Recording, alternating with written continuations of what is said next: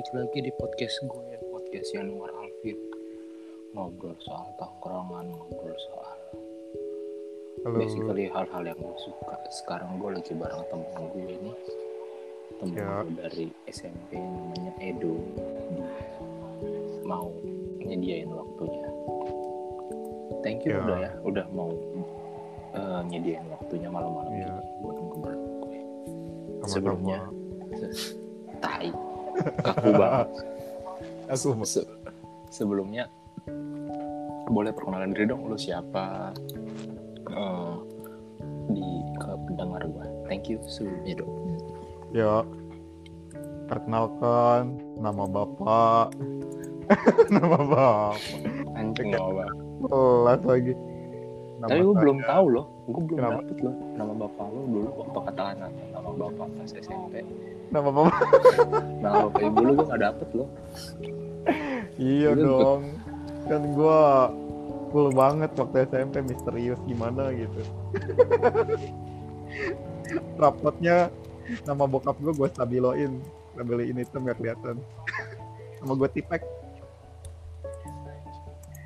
Ya nama gue Edo biasa di eh, ya di, bisa dipanggil Edo. Nama panjangnya Alfredo Pasaribu ya. Jadi dipanggilnya Edo mungkin dipanggil Brian. Brian keponakan gue. Iya. Brian. Kalau Brian Kobe dong. Tepung dong. Tepung atau yang telap dari helikopter nih. Jadi itu nama bokap nyokap gua eh, bisa dilihat Instagramnya aja. Goblok. Ya. Main BTW, BTW dok, hmm, lu Euro milih apa nih? Megang apa?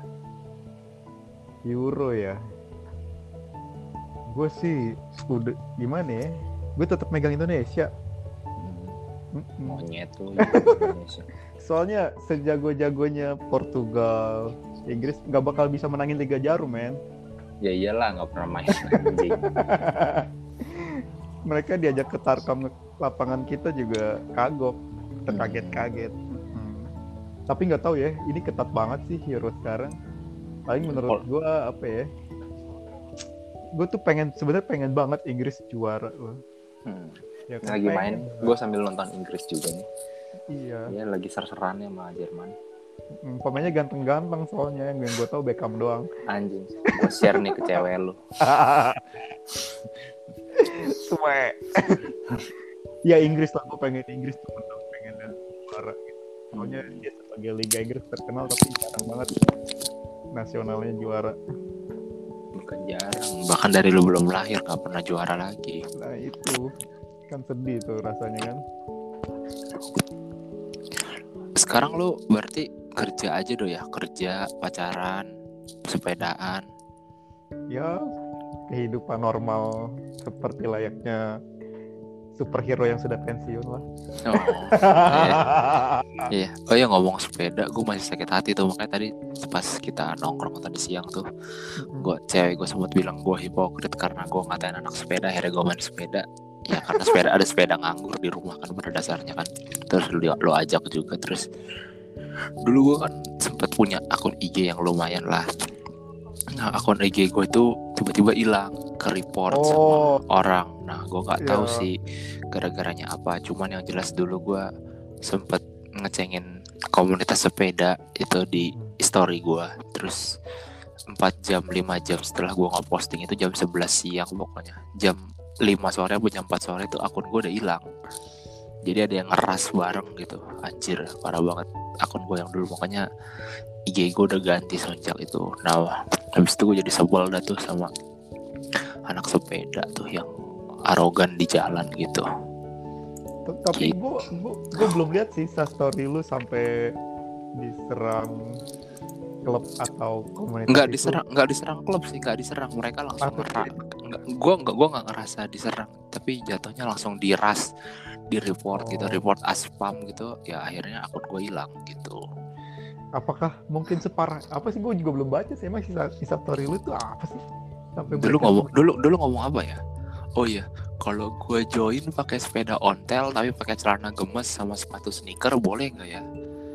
Gue bilang gitu dulu. Itu iya gue ngomong itu kalau nggak salah terakhir tuh gue kayak intinya kayak nyinyir ngeledek sama nyinggung sih jadi terus uh, uh, abis itu mungkin ada yang nggak senang kali terus dilempar ke forumnya mereka terus diras bareng-bareng. Nggak tahu sih itu perkiraan gue ya cuman uh, ya nggak lama abis gue ngeposting itu siang jam 4 hilang. Siapa yang bersin lucu banget bunyinya.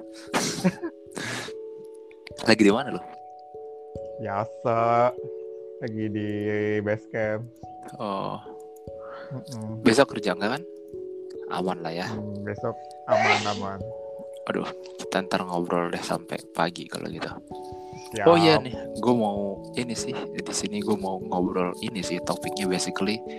Kalau Euro zaman kita itu berarti Euro lagi galak-galaknya tuh di tahun 2000 ini ya 2002 Piala Dunia 2004 tuh yang juara pas lagi si Greece Yunani. ya Yunani ya Yunani ya terus habis betul. itu zaman kita SMP tuh ya Yunani terus Piala finalnya Dunia dengan 2006 Portugal kan itu ya Ya, 2000, 2006 Itali, terus 2008 tuh Spanyol ya kalau nggak salah ya.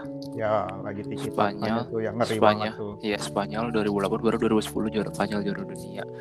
Oh iya itu lagi tuh zaman kita tuh. Gue sih ngeliat Euro zaman itu sih lebih ke Euro Piala Dunia tuh lebih ke ajang membuat permusuhan antar temen sih. So, kenapa gue bilang gitu? Soalnya isinya ngajakin arisan bola terus judi mulu. Oh ya kan iya. Ya kan? Sampai akhirnya ya pertem- pertemanan tuh putus akhirnya gara-gara ceng-cengan. Ceng-cengan sih nggak apa-apa taruhannya itu taruhan Iya, terus hilang ya.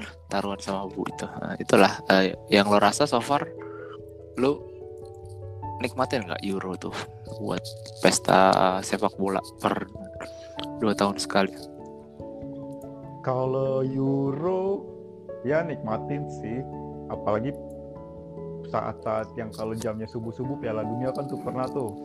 Wah, itu pertandingan sampai begadang-begadang.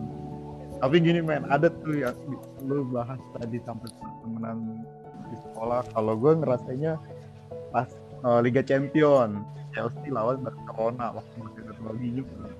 Hmm, kenapa tuh Gue menang bursa tuh taruhan tuh satu Oh. kelas gue menang. oh 2006 ya skornya dua sama atau apa kalau nggak salah. oh iya ya yang yang yang ya Ronaldinho itu ya yang kelas 3 ya iya iya iya iya.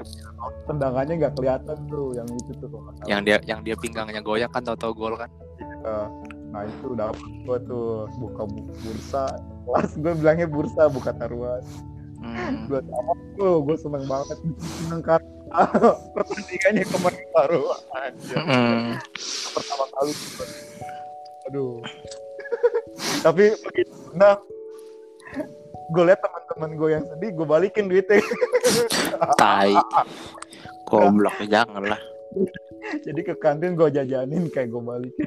Hmm. ya kan wah tapi gue merasa kayak cenayang ya tebakan gue bener dua sama di situ. Oh gua so far taruhan segitu seringnya gua gua nggak pernah menang loh yang bursa taruhan rame-rame gitu. Nggak pernah gua menang tuh. Yang nebak skor rame-rame ada 20 orang kan satu orang goceng gitu kan. Iya. Nggak iya pernah gua betul. nggak pernah gua menang tuh. Sekali Anjing. main langsung. Hoki banget sih memang itu. Mhm. terus eh, dari situ abis itu gimana dok berarti itu zaman SMP ya kalau nggak salah ya iya betul SMP nah udah kalau sudah SMA gue udah nggak ngikutin bola lagi karena klub klub jagoan gue tuh AC Milan kan Hmm. itu zaman zamannya yang dewa dewanya lah kakak Sidorf Shevchenko. iya Masih lah, ada masih- masih Maldini. lah. nah masih setelah- lah SMA tuh masih SMA tuh Iya. masih Nah setelah SMA tuh gue udah nggak ngikutin lagi karena pemain-pemain itu udah ganti semua, gue nggak kenal. Ya udah gitu aja deh. oh Ikutin lagi perkembangan sepak bola. oh berarti lu udah gak ngikutin ya Iya. oh iya sih tapi gua sekarang juga siapa ya legend-legend ya paling Cristiano Ronaldo gitu-gitu doang. oh, oh. Susah juga kalau udah ngikutin lagi gue masih sih gue masih ngikutin banget masih masih sakit hati kalau Arsenal kalah masih kesel kemarin gara-gara Prancis nggak lolos Iya, padahal itu apa sih penalti Mbappe ya? Gak gol. Iya, Mbappe gak gol iya. Padahal dia bintang banget tuh. Mm-mm. Aduh. Kalau disuruh milih dok, misalkan lu eh, ada ini pertanyaan random aja sih. Kalau gue Hmm. tanya, misalkan lu disuruh ganti karir nih dari yang lu sekarang, ada nggak Hmm. yang lu pengen lu rubah gitu? Misalkan lu lu nggak dapet field lo yang sekarang nih, lu pengen rubah karir kira-kira dari jurusan kuliah, dari field Hmm. kerja lo deh. Kita nggak usah ngomongin bola karena tadi lu udah nggak ngikutin ya. Gue pengen Hmm. tanya deh, lu pengen jadi apa selain kalau nggak jadi field lo yang sekarang? Gue pengen jadi apa gitu ya. Iya. gue sih pengen pengen bikin sekolah atau kampus sendiri sih sebenarnya. Oh iya itu, ya Eh, itu kan masih sama mak. Itu lu masih sama bangke. kan bukan ownernya ya gue pengen jadi ownernya. Oh, oh lo pengen kayak oh. Bisa Iya sih itu. dong. kan makin tua idealisme menurun. Mana yang cuannya? Eh bagus. Ya ya kan? Cara kerja menurun ya itu jadi enggak ya itulah ya pengennya ya masih berwi- tertarik di bidang pendidikan aja Oh, mas, oh berarti lu nggak pengen ya? Berarti lu so far lu enjoy dengan bidang lu yang sekarang ya bidang pendidikan. Jadi tenaga pengajar ya. masih enjoy ya Nggak pengen berpindah karir. Oh, nice tuh. Jarang orang yang hari gini eh, enjoy sama bidangnya sama satu passion gitu dan dia jadi kayak jadi kayak Iya. nggak kerja jadi kayak jadi kayak ngelakuin hobi aja gitu jadi kayak nggak ya waktunya nggak berasa lah nggak capeknya nggak capeknya dinikmatin gitu ya tuh ya Hmm. jadi mencintai pekerjaannya bukan tempatnya oh oke oke nice banget sih Buat-. Nice banget sih oh jadi lu lebih mencintai pekerjaan ya eh tempatnya Iya. pekerjaannya bukan tempatnya Bukan- berarti iya, kalau betul. berarti kalau omongan iseng aja sini ya berarti kalau misalkan ada tawaran yang lebih menarik lu oke oke aja cabut gitu pindah oke-oke aja apalagi eh, tempat baru itu lebih menyediakan peluang lu lebih maju lagi gitu Hmm. Gitu.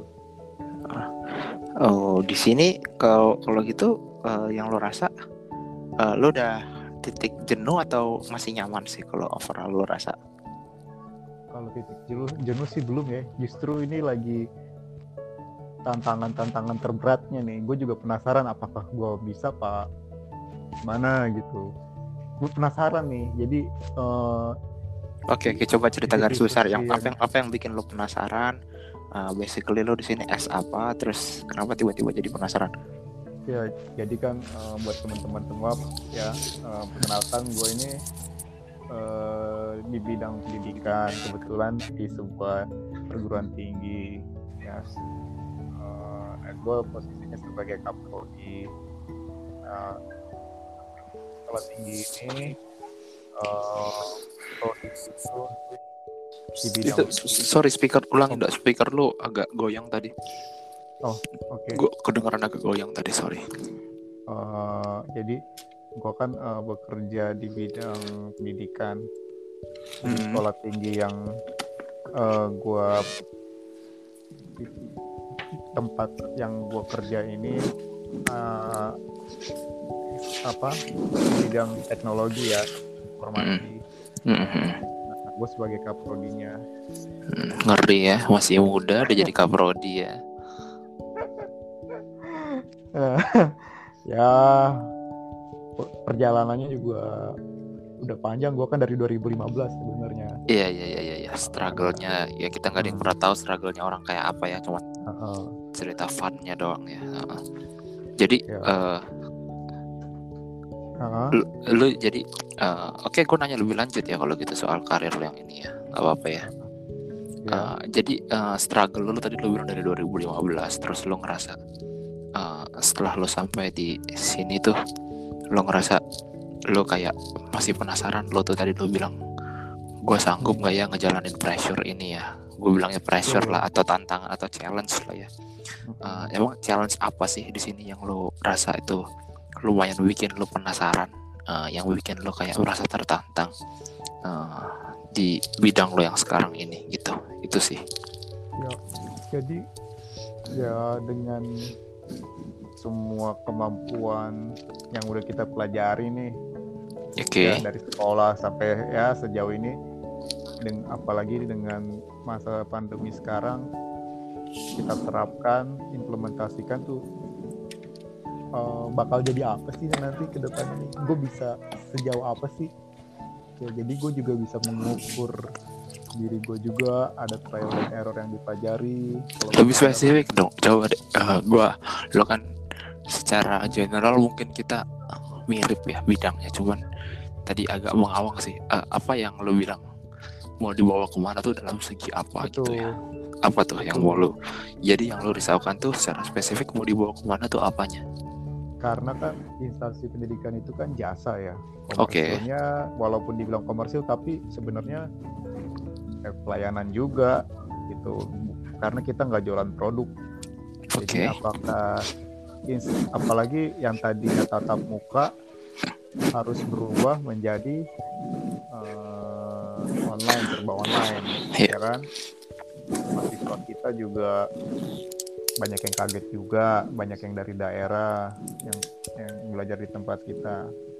Nah makanya belajar yang ada tadinya nggak pernah zoom harus jadi ada zoom harus apa itu hybrid. Ya itu makanya mau gue bilang mau ke arah ke mana ya apakah apa mengubah uh, sampai sampai ke depannya ada apa metode-metode pembelajaran yang harus diterapkan itu apakah kita mungkin juga nggak tahu ya berubah jadi startup juga di kayak ruang guru karena kita sendiri juga nggak tahu nih dari pemerintah sampai kapan gitu loh hal-hal kayak gini terus gitu belajar online. Karena hmm. ada ada regulasi juga dari pemerintah. Kalau syarat-syarat untuk harus online tuh apa sih? Wah itu dalam banget sih kalau di telah lagi ditelusuri lagi. Oke okay, uh, jadi kan di sini berarti yang gue tangkap adalah semacam keresahan lo yang ini ya uh, kenapa eh bukan kenapa? Uh, gimana uh, pembelajaran bakalan terserap sama betul. peserta didik pada saat lagi uh, online begini ya? Jadi uh, lo lo jadi POV-nya point of view-nya lo sebagai tenaga pengajar yang merasa bahwa lo tuh di pihak sorry correct me if I'm wrong ya lo tuh di pihak yang merasa bahwa um, teknik mengajar via online ini kurang optimal bener gak sih? Oh bener banget kurang banget. Kurang optimal kurang, ya? kurang okay. banget. Nah kan Itu padahal kan, gua tuh. Karena uh, so, sorry kan kenapa lo bilang begitu? Soalnya gue agak bingung deh. Soalnya kan yang lo ajarin ini kan IT ya. IT kan uh, rata-rata kan bahasa pemrograman ya. Bahasa pemrograman kan harusnya kalau lo kasih basically kerangka berpikirnya mereka baca sendiri harusnya mereka dengan punya kalau mereka punya tools masing-masing entah laptop entah uh, apa entah laptop atau entah buku jadi mereka tuh yang penting laptop sih. Uh, mereka bisa mengapply pelajaran itu sendiri dong kalau ya, jadi ada ada ada nggak ada pun lo harusnya uh, sebagai tenaga mengajar harusnya nggak masalah kalau menurut pandangan awam gua. Uh, jadi hmm. bukannya uh, teknik tanpa tatap muka ini harusnya lebih bagus ya lebih mem memaksimalkan uh, mahasiswa menurut lo itu hmm. salah itu salah atau gimana coba Oke. Coba jadi, coba jabarin ke gue nih. Sepanjang 2015 gue ngajar, jadi uh, sistem informasi atau pemrograman ya jurusannya itu itu kan sebenarnya praktikum ya terapan. Nah, oke okay lah kita ingin menyamakan bahwa itu mudah belajar online karena kita mungkin hidupnya di tengah tools-tools yang memang mudah diakses, jaringannya bagus punya basic. Nah, ini kan siswa kita nggak bisa disamakan gitu ya. Kalau kita tatap muka, mereka bisa akses lab. Di situ kan gue juga bisa mengevaluasi nih. oh yang ini punya skill dasar mungkin SMA-nya dulu SMK-nya TKJ oh yang ini lebih ke uh, komputer oke okay, ngerti tapi lebih ke desain bukan pemrograman. Misalkan kelihatan tuh evaluasi satu-satu. Nah kalau praktikumnya sendiri kita nggak bisa kontrol atau belajarnya cuma online dari zoom mereka dengar ceramah ya itu agak susah. Apalagi kalau belajar bahasa pemrograman dia cuma lihat screen gua gitu. Oh, itu iya. setiap hari Sabtu Minggu gue remote bagi yang punya laptop satu satu itu itu pun kalau sinyalnya bagus nah gue ada siswa Jepang kebetulan yang kemarin alam Sorry dok, uh, agak goyang speaker lo. oh, ya, Lu pak, ah, lanjut ulang. Kebetulan ada mahasiswa Jepang, lanjut. dari Kupang Oh Kupang, gue dengerin Jepang nggak lo Ah. anjir. Gara-gara goyang suara lo. ajep-ajep jadi Orang Jepang ngapain juga belajar IT di mari ya? Mereka mereka di sana lebih pinter. iya. Mungkin pengen ngeliat kali kalau di Indonesia kan kampus merdeka bisa lintas ya kan? Perputaran siswa mungkin. Eh enggak enggak, IT Indonesia lebih jago kok, Eh, bisa bersaing kok. Iya, di sini bisa nusuk orang nggak mesti harus ketemu orangnya lu, hati-hati online. Itu kebatinan dong, beda. Oke, balik bug lagi. Eh, Ada bug. balik lah. Gue Balik lagi. sakit mata. balik lagi tadi gimana eh, Ya, mahasiswa Kupang? Ya, yang apalagi pas yang kemarin dia kena bencana alam tuh, banjir bandang atau ya kan angin kenceng tuh. Iya iya iya, banjir banjir. Gue kan setiap Sabtu Minggu itu ngeremot satu-satu bagi siswa yang eh, ada laptop dan juga mereka info ke gue sinyalnya udah oke gitu. Gue remote tuh satu-satu tuh. Kalau udah ada 20 siswa ya 20 20 nya gue remote. Mereka gue jatah lah. 1 sampai 2 jam gimana cara install ininya, input ininya. Nah, itu kena apa? Badai, mati listrik satu kota ya kan eh, banjir bandang itu ya udah akhirnya terputus tuh nggak bisa gue remote kadang juga nggak bisa eh, ikut di kelas melalui zoom nggak pusing juga nah itu kendalanya kalau untuk mata kuliah mata kuliah yang sifatnya terapan khususnya anak daerah ya dan yang belum punya basic Oke. itu Iya iya. sekian jadinya gitu loh Bukannya kalau namanya mahasiswa dia harus belajar sendiri ya? Gini bro Heeh. kalau dibilang pun belajar sendiri gue jujur sampai sekarang pun gue masih diajarin kok Hmm, hmm. Oke oke oke. perlu ada tutor tetap perlu ada tutor ada pembimbing ada yang bisa diajak untuk sharing kalau kasih materi gitu doang kayaknya gue sebagai fungsi pengajar Merasa gagal. Ngaji cuman gaji buta gitu maksud gue Hmm, hmm, seperti itu hmm. jadi kan mereka berhak lah mendapatkan pengajaran atau diskusi atau informasi sejelas-jelasnya sampai dia benar-benar paham gitu loh ini Oh. apa sih. Iya. Dan, kalau dan kita dan dari lu nya sendiri nggak keberatan ya buat menjelaskan sejelas-jelasnya ke mereka ya? nggak keberatan gue waktu kalau masih zaman zamannya kuliah sebelum covid tuh kalau gue kelas malam pulang-pulang dari kampus misalnya kelas selesai jam setengah sepuluh. Gue baru pulang kam- kampus jam jam 11 ya karena setelah kelas tuh siswa ada yang banyak ketemu ada yang ngobrol diskusi. Nah dengan adanya online gini kan ya kelas cuman apa zoom durasi dua jam ya udah. Karena mereka juga mikir kuota. Oh iya iya benar Mikir. terbatas banget. Tuh Iya walaupun ada bantuan-bantuan tapi sinyalnya juga kurang bagus Iya, iya, iya. Iya sih memang gua merasa terbentur di situ sih apalagi namanya mahasiswa, anak-anak sekolah, pelajar yang kuotanya Betul. saat ini amat terbatas. Streaming Zoom hmm, dua jam itu dia menghabiskan sekitar 4 sampai 5 giga Oh. lah taruh. Enggak deh. eh, formatnya dari nonton bola aja nonton bola itu satu screen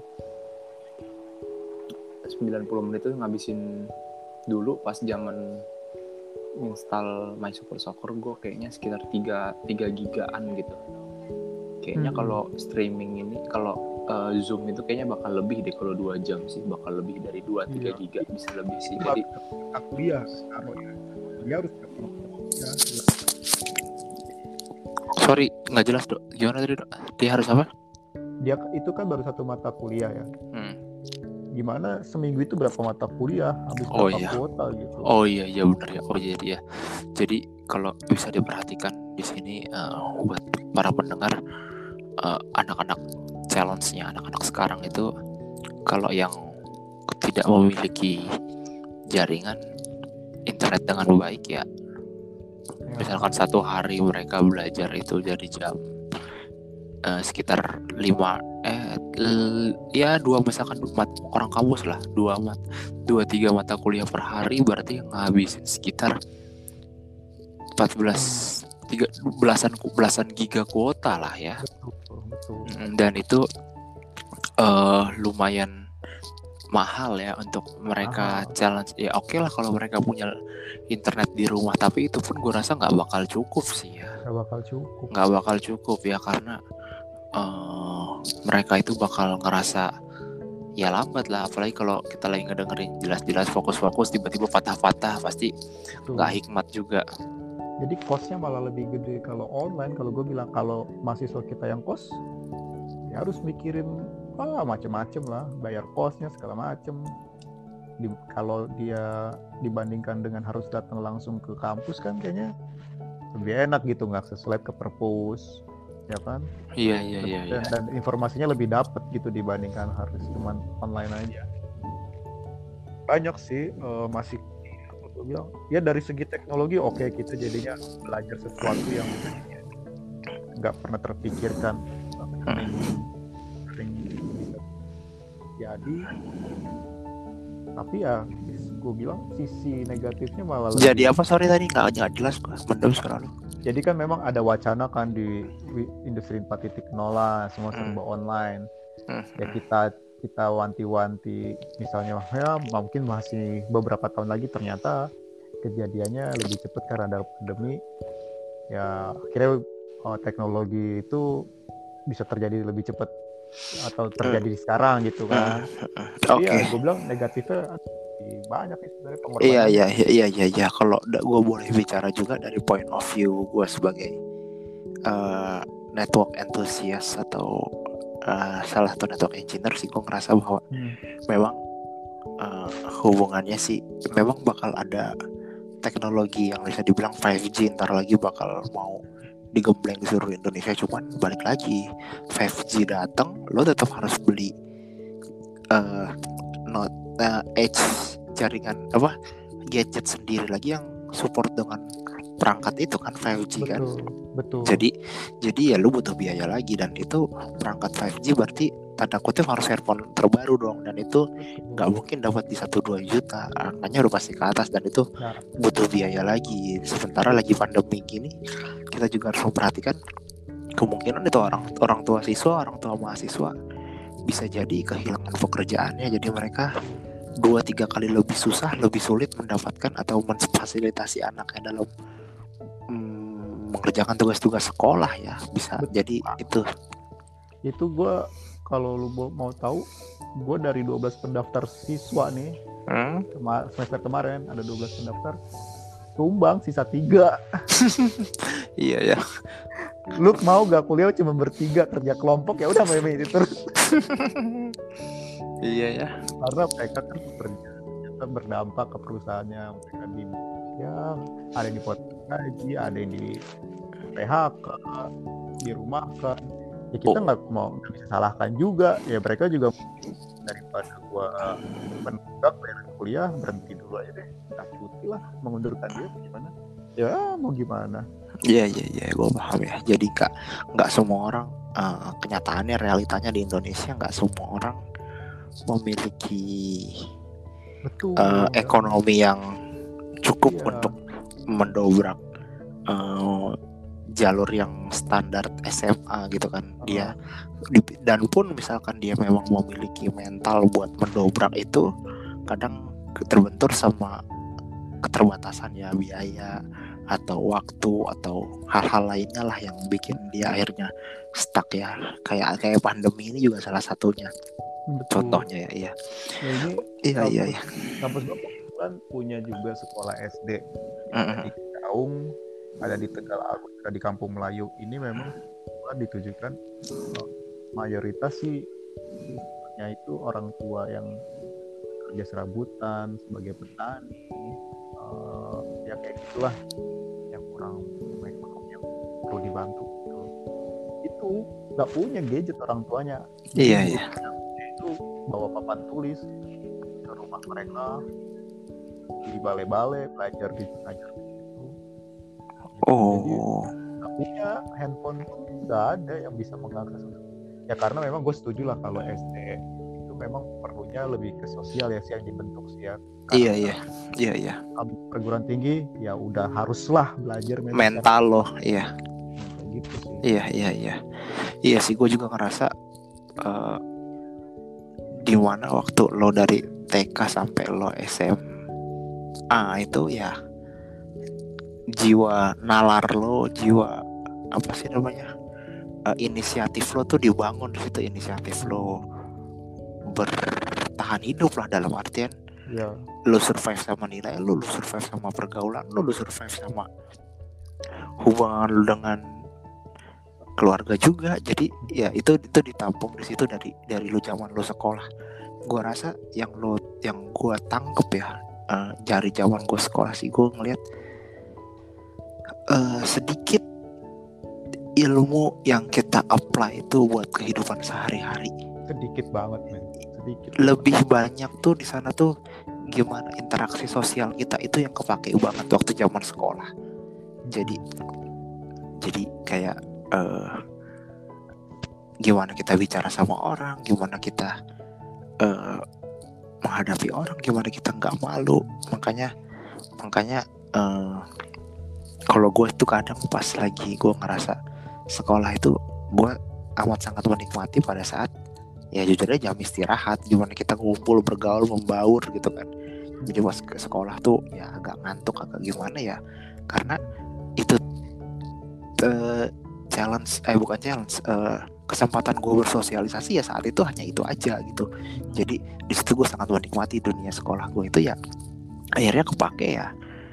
Pada saat itu ya walaupun nilai gue nggak bagus-bagus amat tapi paling nggak gue survive dan gue memiliki teman buat uh, senasib dan sepenanggungan lah ya. Jadi gue ngerasa kayaknya yang gue pelajarin di sekolah itu saat itu buat pengaplikasian di hidup itu kurang terlalu Mm-mm. eh, bisa dipakai ya. Bahkan gue berkata sorry itu saya ya. Hmm, jadi ya itu sih yang bisa gue sharing ke lo salah sebagai salah satu eh, tenaga pendidik di Indonesia ini ya. Hmm, iyalah. Jadi dok Iya, terus betul. eh, selain keresahan lo itu yang lo ngerasa bahwa eh, improvement atau eh, dengan teknik mengajar yang sangat keterbatasan karena pandemi ini eh, dengan metode online ini menurut lo sangat amat tidak eh, membantu buat menjaga kualitas pendidikan. Itu yang tadi yang lo bilang. Ada nggak ya kiat-kiat yang pengen lo dilakukan biar bisa improve lagi ini pendidikan? Soalnya selain ini ya selain eh, bikin vaksin ya vaksin terus jadi normal lagi ya. Kalau kan sekarang kita tahu ya corona meledak lagi kan jadinya eh, kita kemungkinan bakal pasif lagi ya sampai waktu yang kurang diten- kurang paham lah. Mm-mm. gitu. Ada nggak dok? Coba kalau boleh gue pengen tahu. Gue sih di dalam otak gue nih sebenarnya ada sebuah sistem cara belajar yang hmm, kalau dibilang lebih ke passion sih. Ya mirip-mirip kampus merdeka lah. Jadi gue bikin kan sebuah gerakan wajar.id wadah belajar Indonesia sebenarnya oke. Ini ini sebelum mereka nih konsep-konsepnya mungkin ulangin ulangin. Coba sorry tadi. Wajar wajar wadah belajar. uh, terus? Wajar.id wadah belajar Indonesia. Jadi dia ini mengedepankan lu itu belajar sesuai dengan uh, jati Minat. lu passion. Minat gitu oke. Minat minat oke. Ah, jadi di situ isinya apa aja dok sorry sorry. Isinya apa aja tuh dok sebelum kita eh, melebar dulu? Jadi di kita tolong jelasin dulu konsep eh, web lo itu eh, diisi kebebasan uh, tentang orang-orang kan. Jadi di situ ada ada apa aja tuh? Jadi di dalam wadah belajar Indonesia ini uh, gua jadi kan kita jadi punya member nih taruhlah member atau uh, yang ada di dalam wadah belajar Indonesia yaitu bisa berupa siswa sekolah bisa praktisi bisa karyawan apa pun itu dia bisa masuk atau boleh menjadi anggota uh, wadah belajar Indonesia jadi ya. anggotanya ini udah pasti jadi pengajar atau bisa jadi pelajar juga? Nah itu kita kasih kebebasan bagi yang nanti kan kita uh, kasih training-training ya. Nanti kan kelihatan juga tuh potensi-potensi anak-anaknya atau anggota-anggota ini. Bagi mereka yang punya potensi bisa mengajar kita kasih kelas dia okay. bisa dia bisa mengimplementasikan ilmunya membagi ilmunya mengajar ke anggota-anggota yang lain kita kita fasilitasi kita wadahi sehingga mereka dia bisa menerapkan gitu loh membagi ilmunya pada yang lain. Seperti itu. Uh, so far udah jalan dong udah punya berapa tenaga pengajar dan berapa siswa di situ kalau boleh tahu? Nah kalau dibilang siswa sama anggota yang gue bilang tadi sebenarnya kita nih eh, nggak uh, terlalu harus formal lu jadi anggota jadi harus setiap ini, ini wajib. Nah sebenarnya anggota kita sendiri itu bisa jadi bisa masyarakat sendiri bisa orang uh, perkampungan petani. Adaptasi ke uh, daerah apa ya karena pandemi ya kita hmm. sih berjalannya nih uh, zoom juga sih. Kadang diundang oleh kampus jadi pembicara uh, uh, tentang ya ilmu-ilmu yang bisa dibagi ke mahasiswa-mahasiswi saat inilah masyarakat juga bisa pada umumnya. Kalau bidangnya uh. lebih spesifik bidang apa? Apakah terbatas di IT aja sesuai dengan uh, sesuai dengan lu atau ada bidang lain? Contohnya kayak bahasa, contohnya kayak ilmu sosial politik atau ekonomi ya. atau yang lain ada nggak? Kalau ya, uh, kalau untuk bidang kita semua bidang. Kayak yang tadi gue bilang passion lu apa? Lu suka musik, ya lu jadi guru musik lu suka stand up comedy ya lu bagi tuh trik-triknya stand up comedy atau perfilman atau fotografi. Nah tapi sejauh ini yang berjalan memang uh, karena pandemi lebih condongnya yang dibutuhkan adalah uh, digitalisasi komputerisasi. Okay. yang diundangnya itu mereka butuh topik-topik tentang uh, industri 4.0 lah masih kayak gitu-gitu. Oke okay, berarti uh, bagus juga sih informasinya jadi kalau buat teman-teman yang pengen ikutan sharing dan uh, jadi tenaga pengajar itu boleh join ke apa? Wajar, wajar dot, dot id wajar itu udah webnya kok. Wad jar wadah oh, belajar. Wad jar dot, uh, dot id, ID. Okay, itu ada di webnya. You. boleh di itu gratis dong semua free free semua free. Oke okay, oke. Okay. thank you thank you banget itu. Uh, jadi uh, terus jadi kita bangun relasi. Nah di dalam komunitas wajar.id ya pasti nanti kan ngelink tuh ketemu teman-teman berkeras yang lain. Nah kalau misalnya udah bisa sharing-sharing kerjaan proyek-proyek apa yang bisa digarap bareng-bareng seperti itu. Hmm, nice banget sih di situ ya. Jadi uh, itu uh, apa ya?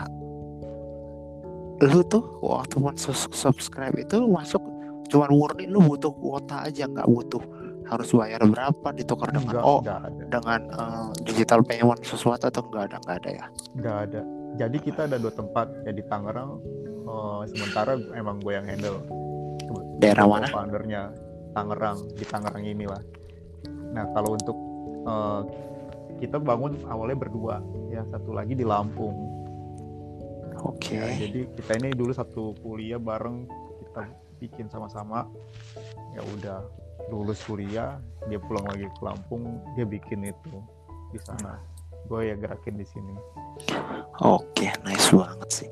Kalau ke depannya itu uh, selain lo, jadi yang lo jelasin di sana itu materi-materinya itu ada silabusnya atau ada ada materi bahan belajarnya atau berdasarkan request dari oh. kelas itu uh, atau gimana dok? Bisa dua-duanya, tergantung kebutuhan si uh, yang manggil kita butuhnya seminar aja atau mau dibikin jadi kelas eh, kelas pun ada yang tadi SD SD yang gue sebutin. Gue ada silabusnya mengajarkan web seperti apa eh, untuk bikin animasi seperti apa. Ada silabusnya. Tergantung aja eh, kalau kebutuhan mereka seperti apa. Oke. Oh jadi bisa by request juga ya. Kalau kalau mereka mau serius uh, ditekunin dengan kelasnya itu ada. Hmm. Jadi nggak cuman uh, soft skill ya. Itu berarti lu ngasihnya setelah itu masuk situ dikasih apakah sertifikat kah atau cuman atau gimana dok? Atau atau apa atau kalau misalnya pihak kampus yang ngundang kan berarti eh, sertifikat itu dikeluarkan oleh pihak penyelenggara ya yang kampusnya yang ngundang iya kita iya iya. iya. kalau kita yang ngadain ya kita yang ngeluarin sertifikat sih Hmm, Oke oke berarti udah cukup serius ya. ya Uh, wadah wajah belajar lo ini ya web Dan- lo. dan dan ini kan sebenarnya sertifikat ini juga gue dengar menjadi syarat penting juga untuk anak-anak skripsi mereka harus ngikutin seminar beberapa gitu Berapa kali ya?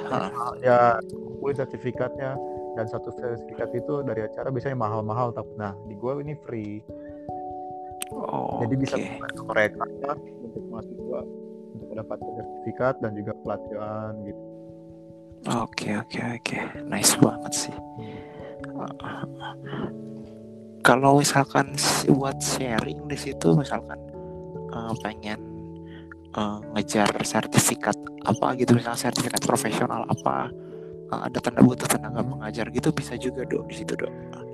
ya itu Misalkan- nanti ya, Mm. ada sih arah ke sana kita nanti kerjasama juga Oh, Oke, jadi lembaga-lembaga gitu oh berarti masih sekarang masih karena baru perdana dibuka, lagi butuh penyerapan dulu sama minat masyarakat dulu ya sejauh mana sih nah, eh, minat mereka untuk ke situ jadi pendid- eh, eh, bahan belajarnya nggak terbatas di dunia teknologi aja walaupun basically lu punya teknologi kalau memang nanti ada anggota-anggota baru lain yang pengen join dan dia pengen sharing kebisaannya dan di situ ada beberapa yang minat ya kenapa enggak Iya. gitu ya deh ya betul.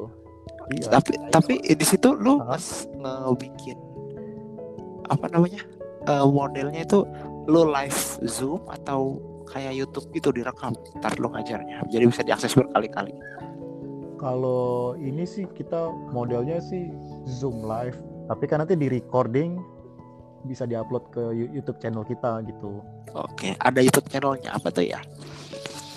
YouTube channel kita ada ya. Oh, waj- waj- wajar ya.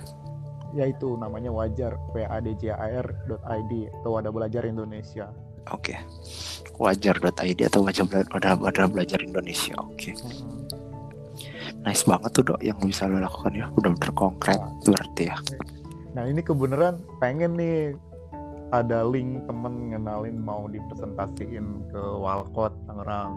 Tapi karena COVID, ya gue rasa belum bisa lah. iya iya.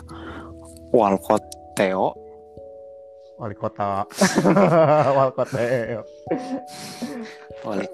iya wali kota Ya, Tangerang pengen iya sih. iya iya iya iya. Supaya bisa kalau udah kita gandeng Pemkot kan lebih enak lah.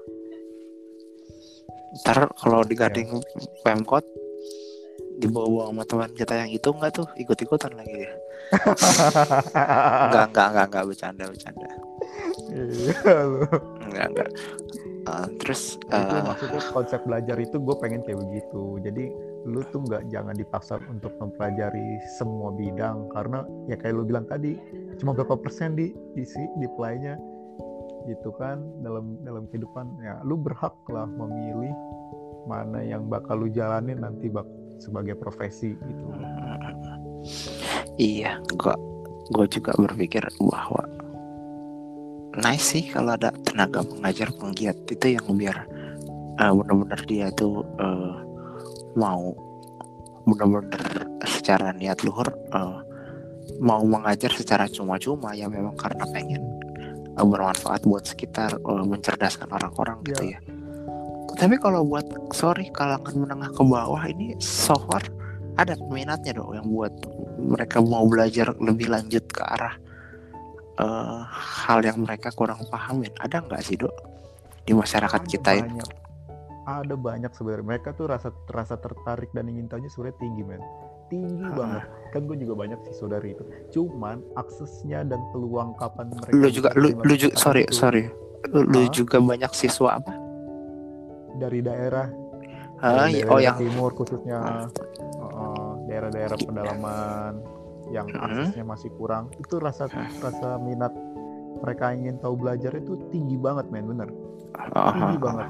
Dan kebanyakan mereka juga pengen belajar ingin diterapkan di kampung halamannya. Yang Oh, iya, nice. itu banget banyak banget. Cuman iya iya. nggak semuanya dapat peluang atau kesempatan Iya, iya, iya. gitu aksesnya. Iya.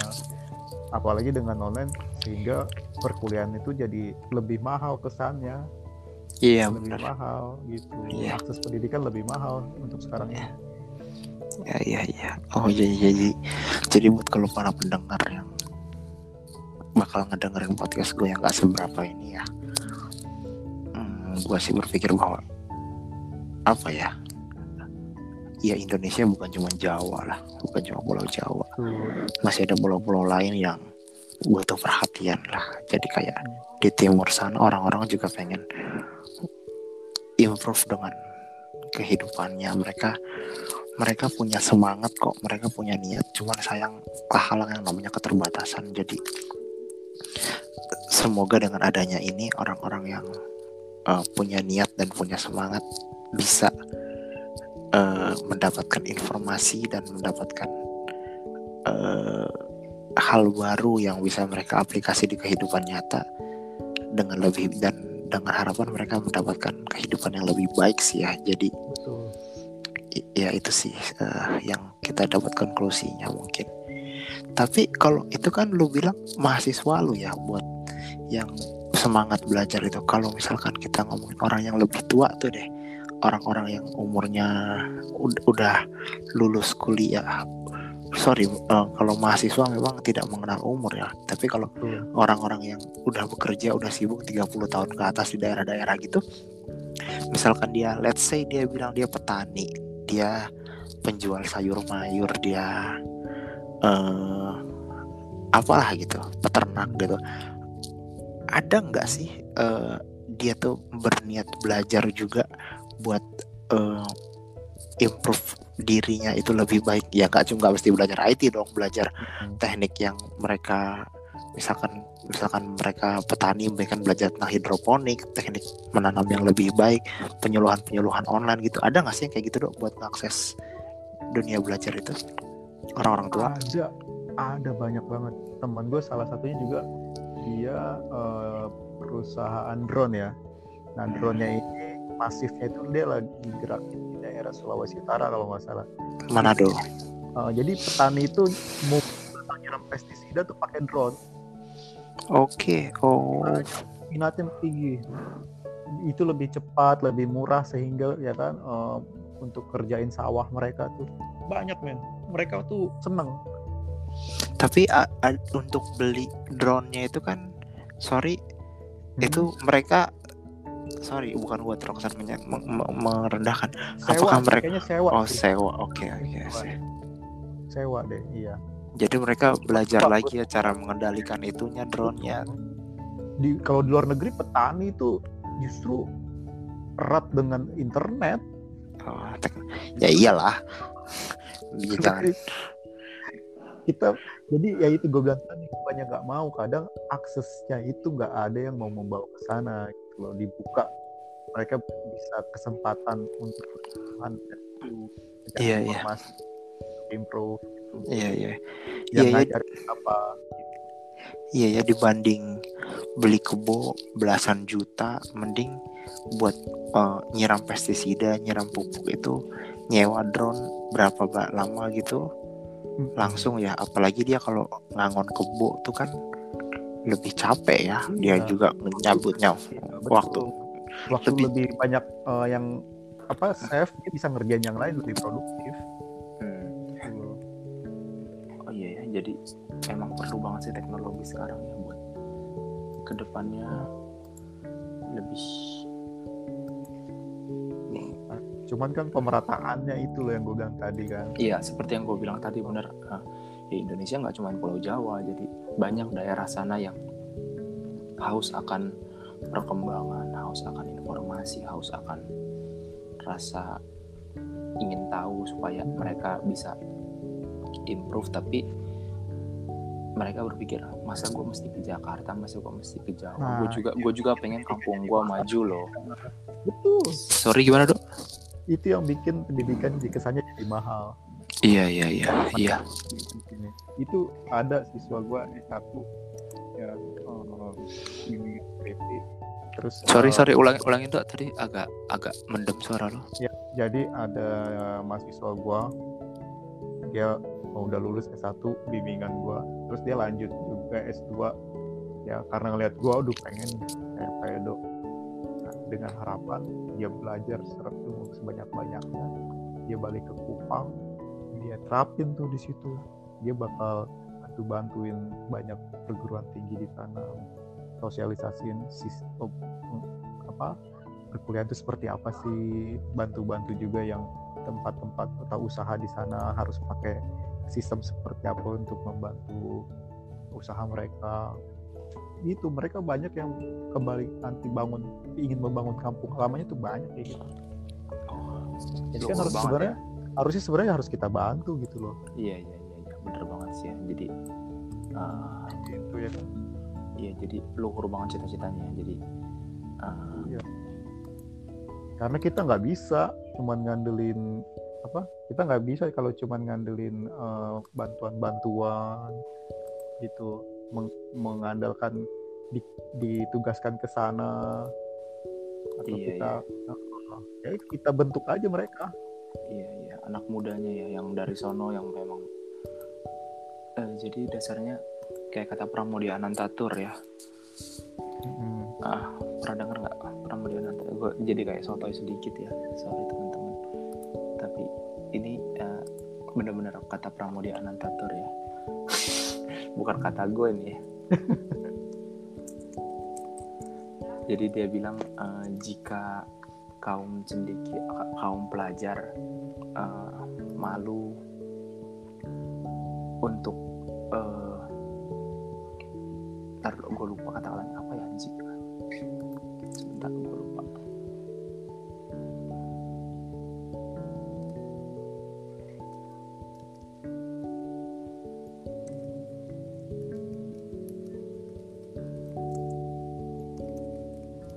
Duh lupa gue asli lupa.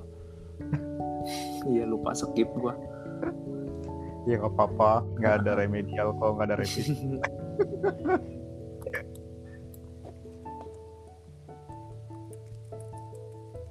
lupa gue asli jadi jadi skip.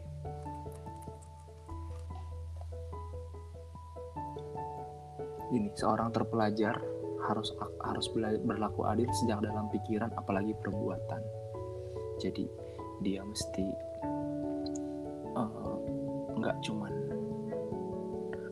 melihat eh, orang-orang itu nggak cuman eh, ngejudge berdasarkan apa yang terlihat gitu ya. Jadi dia lebih eh, fair sama semua orang gitu orang-orang iya. yang terpelajar kayak lo lo mesti eh, apa ya namanya ya? Hmm, iya pendidikan mem- itu mem- membantu iya. Ah, pendidikan itu untuk pendidikan itu untuk semua orang. Nggak Iya. nggak melihat golongan nggak lihat agamanya apa. Itu hak semua orang lah untuk bisa pinter. Mereka berhak memperbaiki menaikkan taraf hidupnya. Seperti itu. Iya. Ibaratnya nih ulos itu kan dari suku Batak misalnya nih. Iya. Ya kan? Teknik-teknik tenunannya polanya apakah itu nggak boleh dipelajari sama orang Jawa? Kan boleh itu kan seni ada ada ada ilmu seninya. Musik-musik eh, khas-khas Jawa apakah nggak boleh dipelajari oleh orang Padang misalnya? Itu kan pelajaran juga ya, ya kesenian. Jadi boleh dipelajari oleh siapa pun.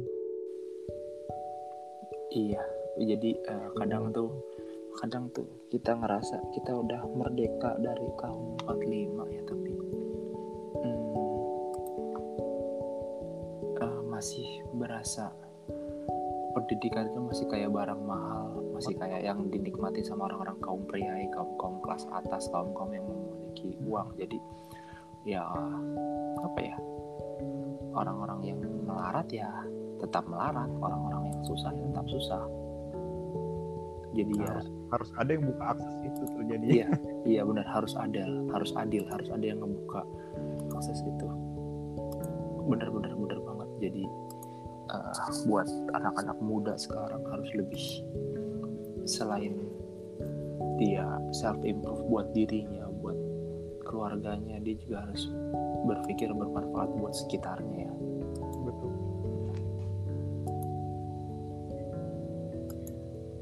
Ya hal-hal sederhana lah.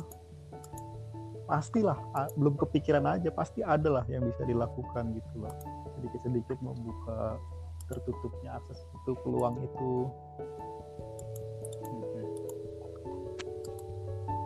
Eh, nice banget dok. Eh, sharing lo gue juga baru tahu lo udah eh, membuka akses Iya. buat orang-orang Eh, jujur Yang- aja ya eh, untuk satu lagi untuk eh, institusi pendi- pendidikan tinggi Indonesia itu kalau menurutku ter- terlalu banyak regulasi lah. Terlalu banyak birokrasinya juga peraturan ini itu padahal niat kita eh, juga apa ya untuk membantu eh, perpanjangan tangan lah. Ya kan menyukseskan menyukseskan eh, bahwa pendidikan itu untuk semua orang. Tapi terkadang kendala harus ini itu. Padahal tujuan kita kan kembali cuma bikin orang supaya pinter. Nah, kadang malah dipersulit peraturan tapi peraturannya tidak membantu memberikan solusi bagaimana supaya kita ini bisa lebih baik gitu loh. Ber- bisa berdiri dengan baik. Iya iya iya. Nah, itu. Dan juga sih menurut gua itu juga bermanfaat buat orang yang paham akan ilmunya juga sih. Jadi kayak eh, kayak ada ungkapan kan yang bilang bukti bahwa lo paham adalah lo bener-bener bisa menjelaskan pemahaman lo kepada anak kecil kan? Mm-mm. jadi kayak eh, orang-orang terpelajar itu harus bisa menjelaskan apa yang dia tahu kepada orang-orang yang kurang terpelajar atau yang belum terpe- belum terpelajar dan bikin mereka jadi terpelajar dan harus bicara dengan mereka dengan bahasa yang mereka tahu. Itulah yang sejatinya dibilang dia benar-benar paham akan keilmuannya itu sih yang pernah gua baca sih eh, pengaplikasiannya sebenarnya juga kembali lagi ke belajar online ya Iya, kalau iya.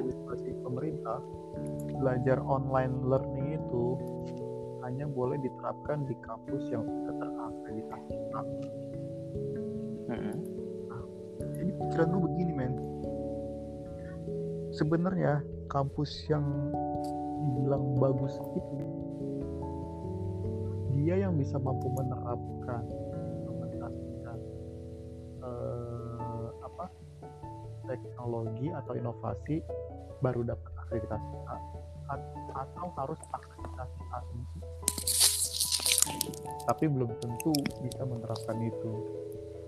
Nah permasalahannya di Indonesia ini kadang karena kita udah dijejelin yang namanya angka Angkanya inilah iya iya iya. disebutnya baik. Mm. kita nggak bisa nyamain loh. Oh, kampus yang udah itu yang udah oke dengan hanya yang atapnya cuma BD iya iya iya iya. Dengan triplek ya ya lu lihat kayak sekolah Laskar Pelangi lah di Belitung tuh kayak gitu Jadi value-nya anak-anak yang kuliah di kampus negeri dengan top 10 Indonesia dengan value-nya anak-anak kampus swasta yang Nah. antah berantah di mana nilai delapannya kita nggak boleh samain ya. saya samain Iya jadi Di sama Eh, mereka tuh struggle cuman biar bisa nulis di kapur aja tuh struggle-nya gede men iya iya iya ke sana iya iya. Ah, jadi iya jadi memang perlu sih ya. Apa yang namanya? Belum tentu loh anak kita disuruh ke sana bisa survive loh. Iya iya. Jadi jangan meremehkan orang yang jauh-jauh datang dari kampungnya belajar ke sini bisa survive ya. Jadi belum tentu kita ke kampung mereka kita bisa survive ya. Kalau dikembaliin jadi ya bener banget sih itu itu uh, uh, ungkapan yang sangat make sense sih. Uh, kita yang kita bilang ya gue dulu ya belajar kayak gini gue naik bus setiap hari naik motor ke kampus terus gue hujan-hujanan terus gue nongkrong. Ya dia juga mau kayak gitu. Ya lu bisa nggak kayak dia ngadepin hari-harinya? Selain sekolah dan belajar dia juga ngangon kebo. Dia juga harus kayak gimana kan ngadepin berkilo-kilometer jalan kaki jauhnya kan.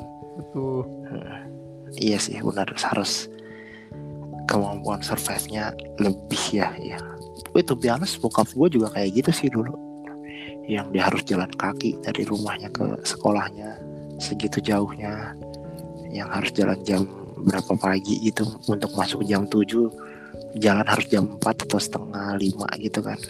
Ya, ya jadi sering tuh jadi perdebatan tuh kalau gue ikut forum pertemuan uh, perguruan tinggi untuk provinsi dikumpulin. Uh-huh. kebetulan yang jadi narasumbernya ini dari kampus yang memang udah high uh-huh. Dia bilang standarnya harus begini begini begini. Ya bagi kampus yang baru berdiri disuruh standarnya begitu. Ya mana bisa? Iya mana? Pertanyaan sederhana. Oke okay lah lu nyuruh kita gitu. Lu mau gak bantuin gue tapi gak gue bayar? Iya. Biar biar sama kampus gitu kayak lu. Jadi kadang dia iya kadang dia berkaca bahwa ya orang harus kayak gue ya cuman sedangkan untuk membantu orang-orang itu biar kayak dia dia nggak mau tapi dia menetapkan standar setinggi itu dia tanpa melihat sekitarnya ya jadinya jomplang ya. Ya jadi ya jadinya Itulah regulasi kita kayak begitu iya. birokrasinya. Iya iya iya iya. Ya makanya itu sih ya terlihat bahwa apa ya? Ya perusahaan-perusahaan di sini juga uh, ya kadang sih kalau bisa dibilang tidak melihat latar belakang pendidikannya tidak melihat uh, dia bisa apa ya tapi dia dari mana gitu kan. Ya studi kasusnya harus dicek lah dilihat dulu lah iya. Seperti itu. Iya dia harus adil dalam pikiran dan perbuatan iya. kan. Iya, iya itulah iya. ya tadi seperti yang tadi bilang Pramudia Anantator itu ya lu kalau lo yang benar-benar orang terdidik ya lu mesti ya lo mesti kenal dia baik-baik dulu sebelum lo ngejudge dia nggak bisa atau bisa dengan hal yang lo uh, bebankan nanti ke dia gitu kan. Hmm. ya gitu sih. Oke okay, uh, eh, mungkin itu dulu aja. Kita bakal lanjut. Uh menarik banget bahasan dengan Edo malam ini. Sama-sama bro. Uh, nanti mungkin kita akan hati gua diundang. Ya kita bakal atur lagi lain waktu buat ngebahas hal yang mungkin menarik lagi soal keresahan-keresahan uh, yang ada di Indonesia pendidikan ini. Thank ya. you banget ya udah join ya. Sama-sama. Oh, ya. Selamat malam. Selamat Bye. Semua. Thank Bye. You. Thank you, thank you. Bye.